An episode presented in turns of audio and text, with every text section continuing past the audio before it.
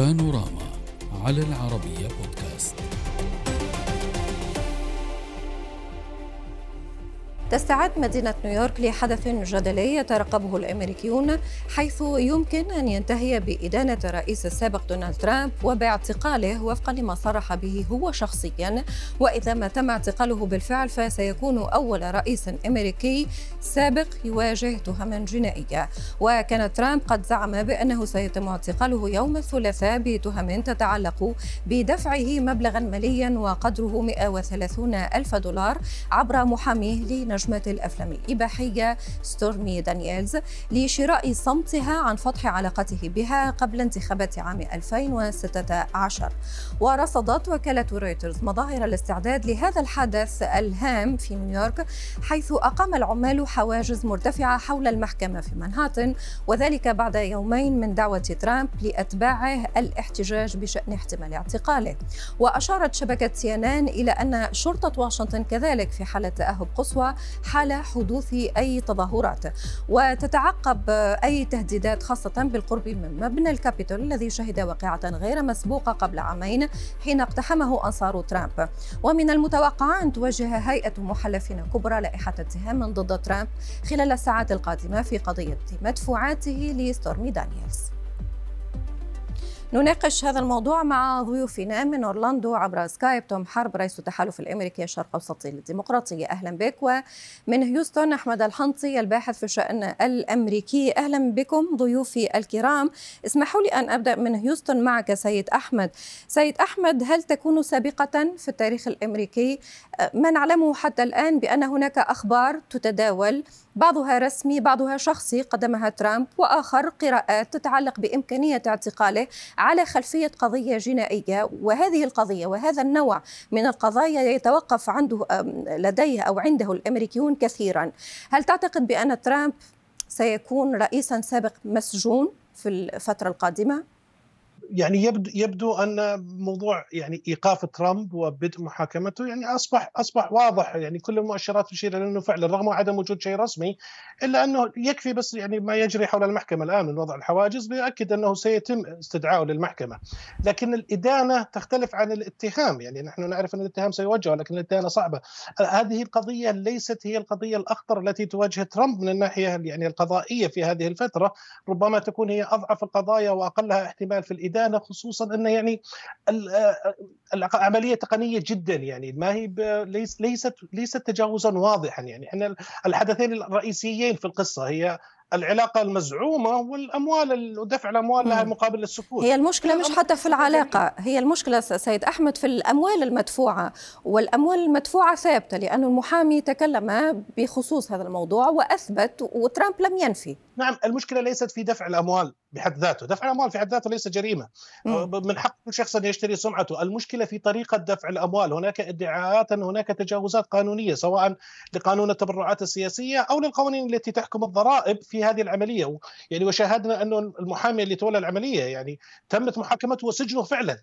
خلال فترة رئاسة ترامب بالتالي هناك تجاوزات قانونية في العملية ولكنها تجاوزات تقنية ليست واضحة وربما لا يكون إثباتها سهلا خصوصا أن ترامب لديه يعني دفاع قد يكون مقنع أنه أنا اعتمدت على المحامي المحامي أعطاني استشارة قانونية خاطئة بدليل نعم. أنه سجن بكل بساطة. طيب نحن سننتظر إن كان سيكون هناك اعتقال. حضرتك ترجح بأن يكون هناك اعتقال حقيقي قيد التحقيق. طبعا نحن نؤكد بأن هناك تحقيق وقد يطول. ولكن سيد توم هل يمكن لترامب أن يستخدم كل ذلك لصالحه وكيف؟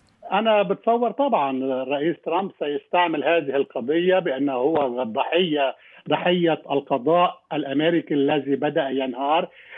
هو ضحية المدعي العام الذي يحاول أن يثأر آه، سياسيا من الرئيس ترامب لأنه هذا المدعي العام عندما ترشح على الانتخابات قال مهمته الأساسية هو إنه في نهايه نهاية المطاف محاكمة الرئيس ترامب. وهو لم ياتي لمحاكمة المجرمين في نيويورك وحفظ الأمن في نيويورك وهذا الذي قام به. ولكن بالنهاية الاتهام مثل ما قال الأستاذ أحمد شاء والإدانة شاء أخرى. بالإدانة لتذهب الإدانة سيستعملون بالمحكمة قضايا سابقة. الرئيس بيل كلينتون دفع على بولا جونز بالتسعينات من 150 ألف دولار ولم يدان.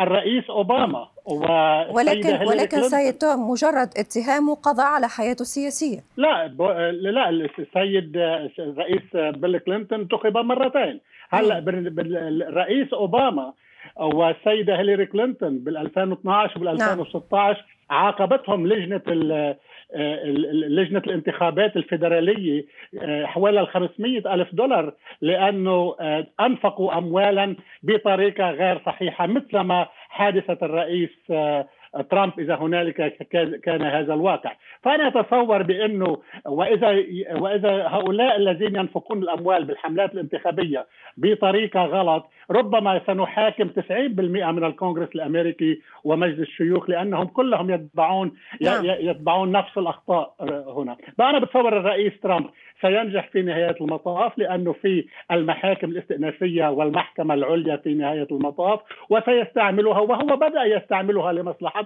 عندما أعلن عنها شخصيا نهار السبت الماضي ليهيج الشارع الأمريكي والشعب الأمريكي وشفنا ورأينا ردات الفعل ضد المدعي العام وتنصب اليوم ربما الصحافة الأمريكية لمصلحة الرئيس ترامب. طيب سيد أحمد هل ترى كضيفي الأستاذ توم بأن ترامب ضحيه بدأ كلامه وشرحه بالقول بأن ترامب قضية قضية آه، ضحية القضاء وضحية المدعي العام، آه، هل ترامب حقيقة ضحية تعتقد؟ أنا لا أعتقد ذلك. يعني المدعي العام اللي يعني الذي يتولى القضية الآن أول إجراء اتخذه بعد الفوز بالانتخابات كان تجميد التحقيقات ضد ترامب. فلا يبدو أنه فعلا يعني كان لديه هدف رئيسي يعني حتى حتى المحققين اللي كانوا عينوا لتولي القضية يعني بعضهم هاجموه يعني بشدة في الإعلام وبقيت القضية مجمدة لفترة طويلة ولكن يبدو أنه تكشف لديه ما يجعله يعني يعتقد أنه يستطيع فعلا تأمين إدانة من المحكمة. فالعملية ليست استهدافا شخصيا لترامب بقدر ما هي قد تكون يعني قد يكون المدعي يريد خدمة ملفه السياسي فإذا إذا تمكن من تحقيق إدانة لترامب فهذا سيجعله شخصيه شهيرة سياسيا وربما يساعده في الترشح لمناصب أكبر مستقبلا ولكنها ليست يعني الهدف قد يكون شخصي ولكنه ليس ترامب نعم. خصوصا أن ترامب لديه مشاكل كبيرة أكبر من ذلك بكثير قادمة في الطريق. سيد توم هو ليس استهداف شخصي لترامب، آه لماذا آه الجمهوريون يتحاملون على هذا الموضوع ويطرحونه كضحيه وحضرتك ذكرت منذ قليل هذا؟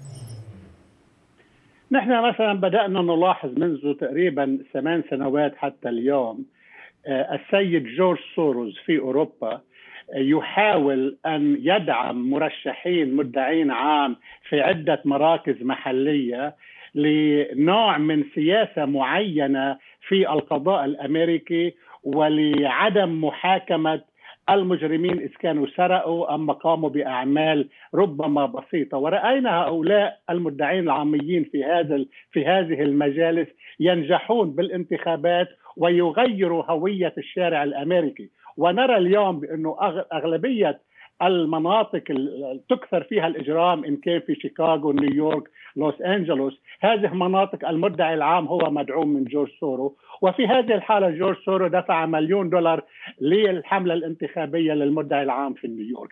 فنحن نعتبر هذه ضحية سياسية من مجموعات يسارية تحاول تغيير القضاء الأمريكي لمصالح معينة. ما تعليقك سيد أحمد في هذه النقطة؟ هل هي قضية سياسية أو هناك تسييس لمثل هكذا قضايا؟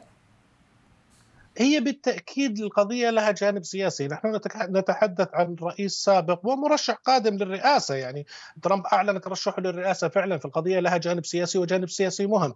كثير من السياسيين الش... يعني الأشهر السياسيين في أمريكا حققوا أصلا بداية شهرتهم عن طريق يعني تأمين إدانات في قضايا كبيرة من هذا النوع، يعني نتكلم عن جولياني، نتكلم عن كريستي كريس كريستي حاكم نيوجيرسي السابق.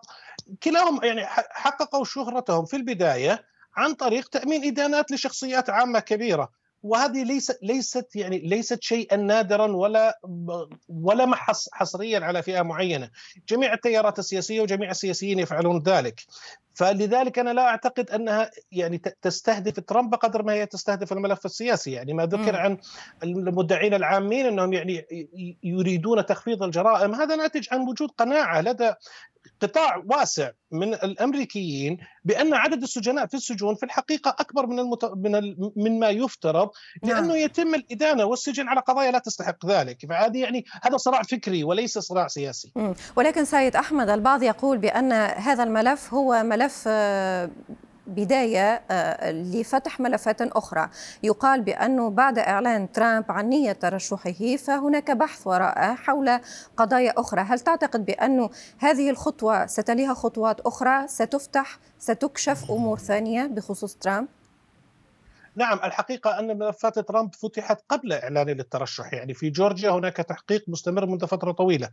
ويعني هو الأخطر على ترامب. يعني إذا كان ترامب سيدان فعلا بجريمة قد تدخله السجن فغالبا ستكون في جورجيا وليس في نيويورك. مم. هناك تحقيقات أخرى في نيويورك جارية إضافة إلى التحقيق الفدرالي الجاري يعني.